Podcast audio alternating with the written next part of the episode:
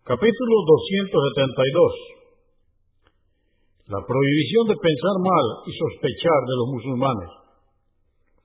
Dice Alá el Altísimo en el Corán, en el capítulo 49, aleya o verso 12. Oh creyentes, evitad sospechar demasiado de la actitud de los demás, pues ciertamente algunas sospechas son un pecado.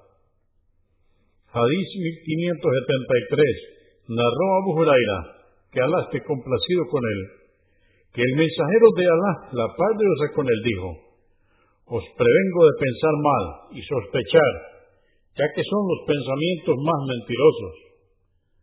Convenido por Al-Bukhari, volumen 10, número 404, y Muslim, 2563.